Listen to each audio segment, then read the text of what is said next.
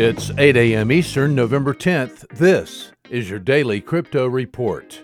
Bitcoin down 1% at $15,288.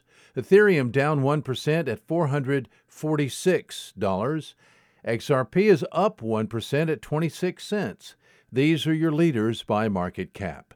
Top gainers in the last 24 hours Civic up 96%, Alliance Block up 66%, and Flowchain up 40%. Today's news. A former Microsoft engineer got nine years in prison yesterday for an elaborate multi million dollar criminal scheme involving Bitcoin and gift cards. And Europe's grain belt just got on the blockchain following two years of testing a new blockchain based system to buy and sell wheat, corn, barley, and other grains has gone live.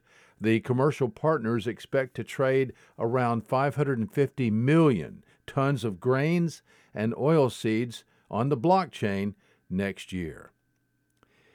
Today's episode is sponsored by the digital marketplace Ungrocery. If you've ever cared about who your food comes from, Ungrocery is the place to shop.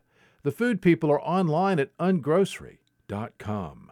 Visit us at dailycryptoreport.io for sources and for links. Find us on social media, add us to your Alexa flash briefing, and listen to us everywhere you podcast under Daily Crypto Report.